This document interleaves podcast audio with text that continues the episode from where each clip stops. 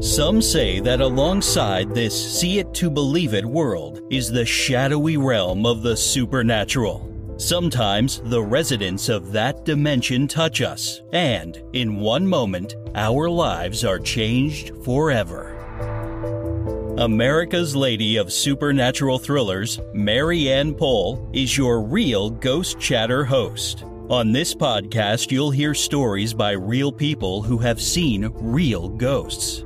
Gordon tells us about an unwelcome encounter with his dead father-in-law, and Lori tells us about a dead logger who looked for his wife and daughter for years after his death, until she helped him find peace. Then there's Victoria, who shares her story of a long-dead pig, Edna June, who still watches over her ranch.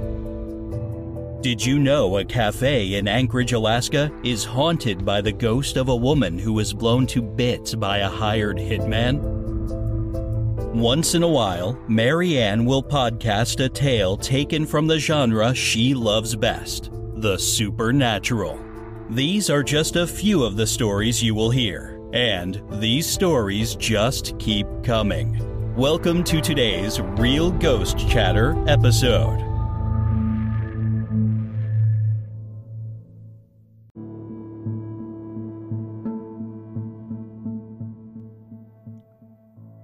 I'm Mary Ann Pohl, America's Lady of Supernatural Thrillers, a charter member of Author Masterminds, and your host on Real Ghost Chatter.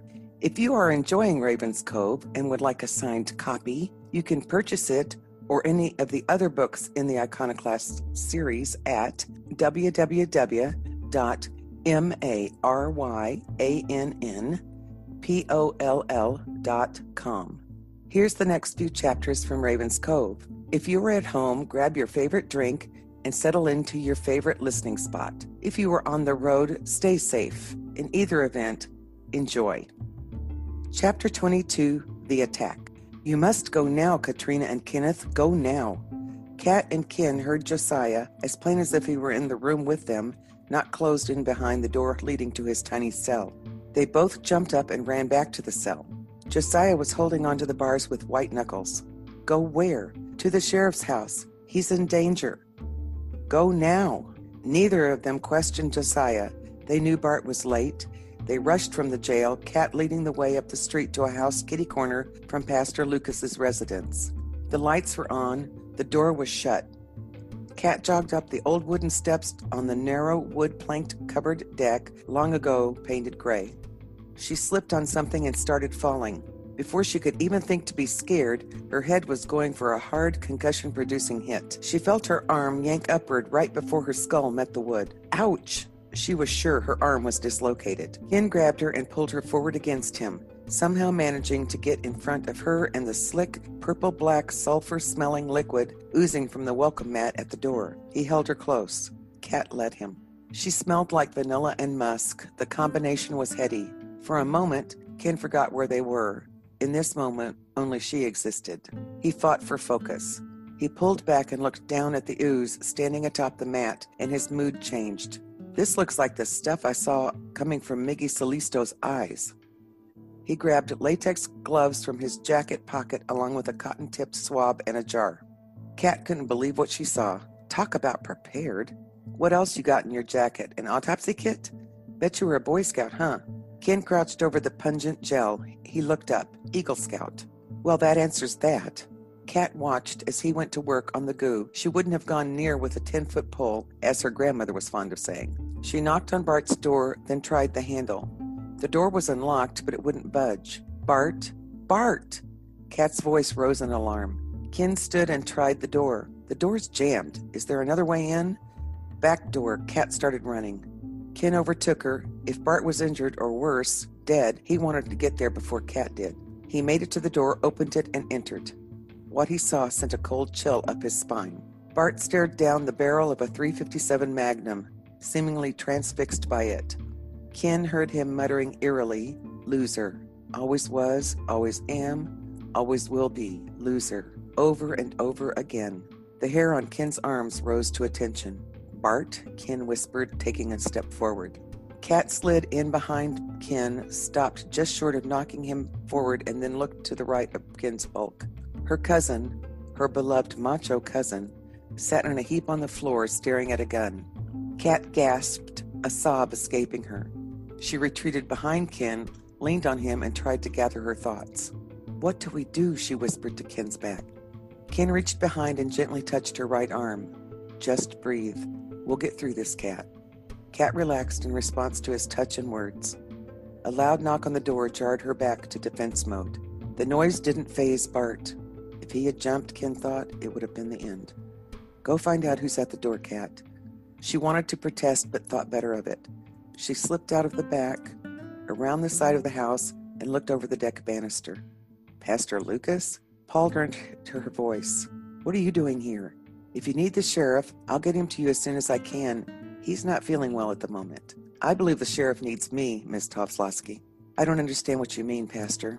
I know you don't agree with my beliefs, but right now, all I can tell you is I was on my way to bed when I felt an overwhelming urge to come here.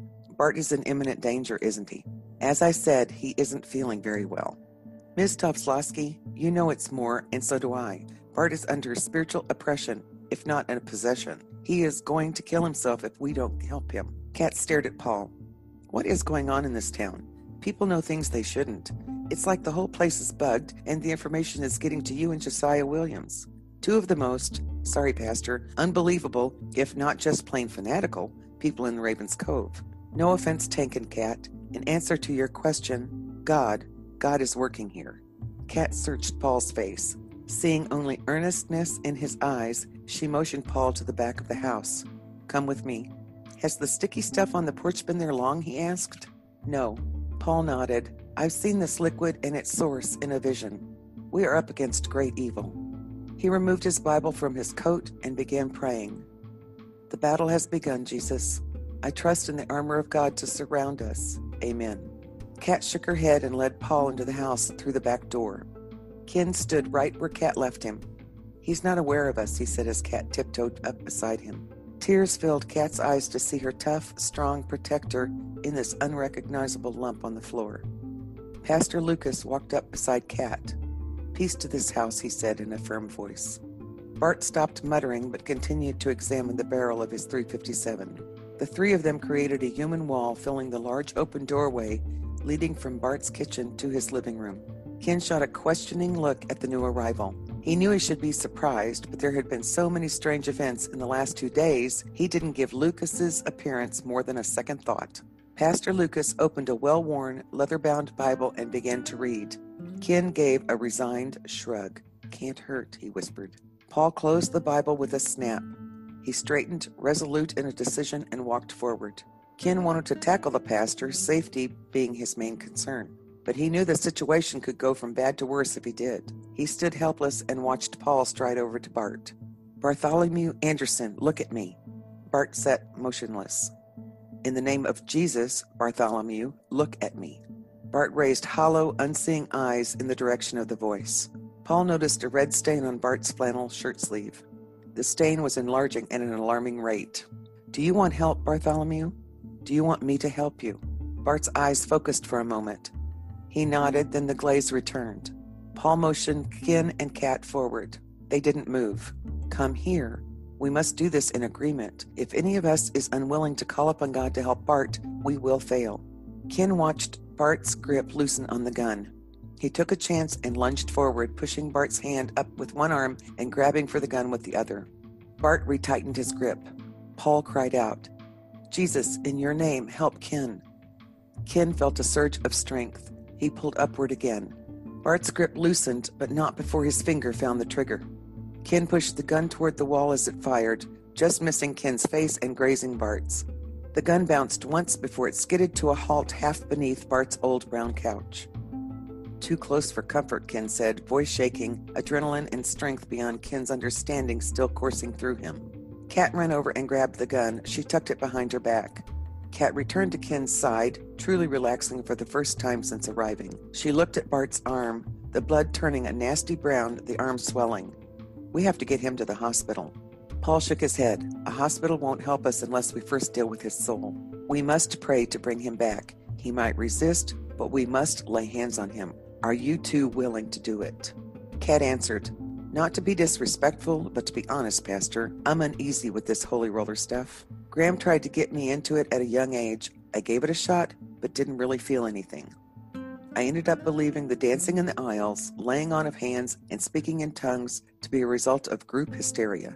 Group conscience can be powerful, and now you're asking me to do something I think is fake. I'm asking you to take a leap of faith, Paul said. I'm not sure what's going on in this crazy town with its weird happenings, Ken said, but I'm willing to give it a shot. He put his hand on Bart. Bart didn't move. Kat looked at Bart and whispered, I'd do anything for you, you big lout. She laid her right hand on Bart's head. Paul followed suit, putting one hand on Bart's head and the other over the oozing wound. In the name of Jesus, Bartholomew Anderson, who attacked you? Corpse lights, he whispered. His eyes flew open in remembrance of something horrible.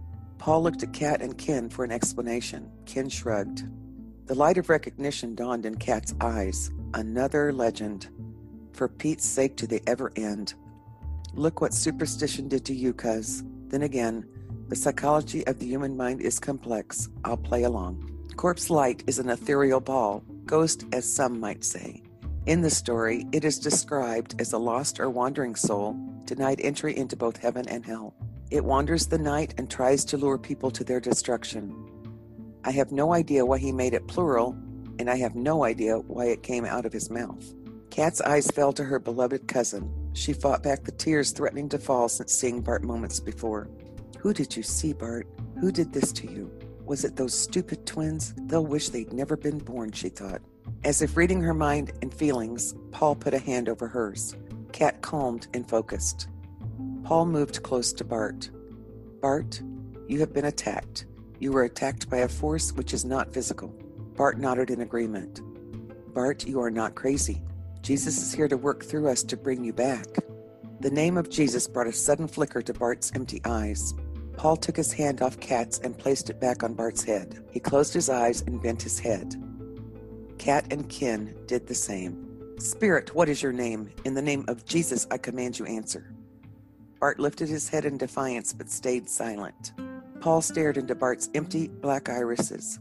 Again, I command you in the name of Jesus to answer. An eerie, malicious grin covered Bart's face. He tried to struggle, but couldn't move. The wound spurted tar-colored fluid.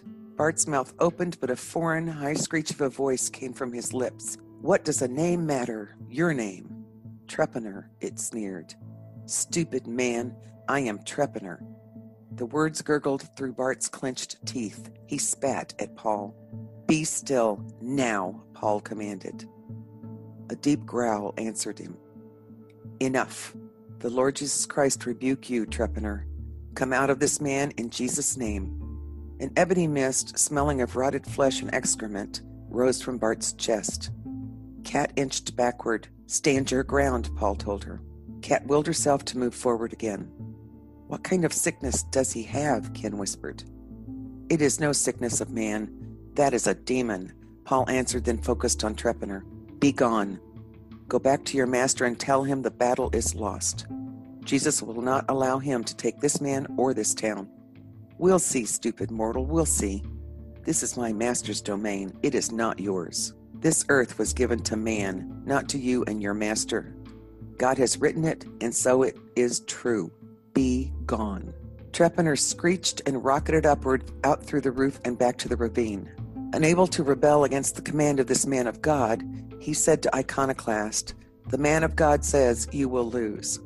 Iconoclast's roar could be heard from the center of the earth to the heavens. He gathered Trepaner in his paw, rolled the black mist into a ball, and threw him through the earth's crust into the spirit world of hell. How dare this stupid messenger of the Holy One threaten me? I will destroy him and all he loves first. Iconoclast turned his back to his captains to hide the worry etched in his brow. Though he wouldn't admit it to his underlings, Iconoclast realized he was up against more than he thought. For a moment, he felt a little bit of the fear he caused so many over the centuries. Bart's eyes focused on Kat, then Ken, and Paul. What are you doing here? He growled. He looked around and saw where he was. What am I doing on the floor? Kat smiled, relief pouring over her like a wave. Wipe the grin off your face, kitty cat, Bart said. You're a big bonehead, Bartholomew Nelson Anderson, she grinned wider. Bart's expression said it all. I'll let you get away with using my middle name this once. I feel kind of puny. We need to get you to the hospital, Kat answered. Why? I don't feel that bad. Your arm is injured, Bart. Do you remember how it happened? She asked.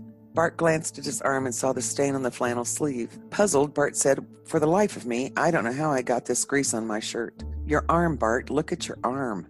Bart rolled up the sleeve. This does not look like a hospital issue. Don't you think you're overreacting? Kat followed Bart's eyes. She cocked her head to the left and squinted, afraid of what horrible injury lay beneath the fabric. Her eyes popped open. She saw red streaks outlining a dark purple oval. As Kat watched, the purple and red started to disappear. What the? Your wound was much more serious. I know it was. You need sleep, kitty cat, or maybe glasses, Bart said. I'm not the one on the floor in a heap, she quipped. Can you tell us what happened? Asked Ken. Bart thought. His mood darkened. A look of fear flickered across his features. Suffice it to say, those Northern twins are going to see a jail cell, and soon. Bart stood, a bit unsteady but regaining his strength with each breath. Well, we need to see if you can arrest those twins or if they are beyond your help at this point, Ken said. They have to be around. At least one of them was here, looking ghastly, but here. After I arrest them, I'll have a word with our prime suspect. He can tell us who his accomplice is. I want this finished once and for all, Bart stormed out. Kat watched him disappear into the night. He shouldn't be alone. She dashed after him. Ken said, I'm not leaving her alone. Coming, Lucas? Lead the way. They caught up with Kat and headed for the Northern place. Chapter twenty-three, A Secret Weapon. The twins' house was vacant. Lights were on and the door unlocked, as was the custom of Raven's Cove. Not here, but I'll find them. You bet I'll find them. Bart stomped down the street in search of his quarry. Why don't we go to the top of the ravine just to humor me? Ken asked. Bart stopped. Fine. He made a quick left turn, power walking up Main Street to the path skirting the ravine and the river, ending at the inlet. He turned. Kat, I don't want you to come with us, just in case. And Pastor Lucas, I don't want you to come either. Paul stood his ground. With all due respect, Sheriff, I know you don't believe you were possessed, but you were. And from what I understand is happening here, you need more than guns to fight this adversary. You need God and you need prayer. My specialty. So think of me as your secret weapon. He helped us a lot with you, Bart. You can't deny it, Ken said. I don't want to let anyone else get hurt, murdered for that matter. So if you want the pastor to come along, and if anything happens to him, it's on you. Bart turned. Kat, I'm walking you to Grandma's house now. We go together, Ken answered. Kat took a step forward and then stopped. Don't get me wrong, guys. I'm grateful for the escort, but I'm finding it hard to make much progress because the two of you, she pointed to Bart, then Ken, are holding my arms, and Pastor Paul is walking on my heels. Stop complaining, Bart answered. Kat sighed and started off again, feeling like a toddler with Mom and Dad protecting her against a fall. She motioned to Grandma Bricken's house with her right hand. We're here. Let me go. Ken, Bart, and Paul watched her walk inside and waited until they heard the door lock click. They headed to the ravine. Kat leaned on the door, both palms extended against it. Kat leaned on the door, both palms extended against it. I've never felt so suffocated by good intentions in my life. When she heard their footsteps and voices fading, Kat pushed herself off the door, went into the kitchen, sat at the comforting table, and began to pour out the evening's events to Grandma Bricken. All three men, almost up the hill to the hag tree, heard Trepaner's scream, a death scream. Moose lost to a wolf, I'm sure, Bart said, not instilling any confidence in himself or the others. They continued up the rise. It was a moonless night. The cloud cover ensured it. Bart took the lead. He yelled when his foot hit a large substance and tripped. Paul caught him before he went face down into the ravine. Thank you. Paul reached into his pocket. The jingle of keys preceded the flash of a small penlight which illuminated a foot. Everything went dark again when the key ring plopped to the ground. A bigger light replaced it. Bart scanned the flashlight up and down the obstacle he stumbled over. I guess I won't be arresting the Northern twins after all. The two lay face to face, grinning into each other's purple and black eye sockets. In this light, they looked to be one body with two faces. Paul pointed to their eyes. It's the same junk I saw on your front porch. Bart ignored him, went for his gun, and came up empty-handed. Ken took the cue and pulled his. Bart shone the light all around the ravine, the dark swallowing anything beyond a few feet away. They listened, no footsteps. In fact, nothing was moving, not even the trees. The guy couldn't have gone far, Ken said. It's not a guy, Paul commented. You think it was a woman? Bart asked. I mean, whatever did this wasn't human. Okay, that's it. Pastor Paul, I believe you have done all you can do here.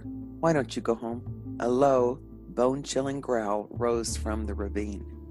Yes, leave, man of God. You could do nothing here. Ken and Bart shivered from the sudden drop in temperature.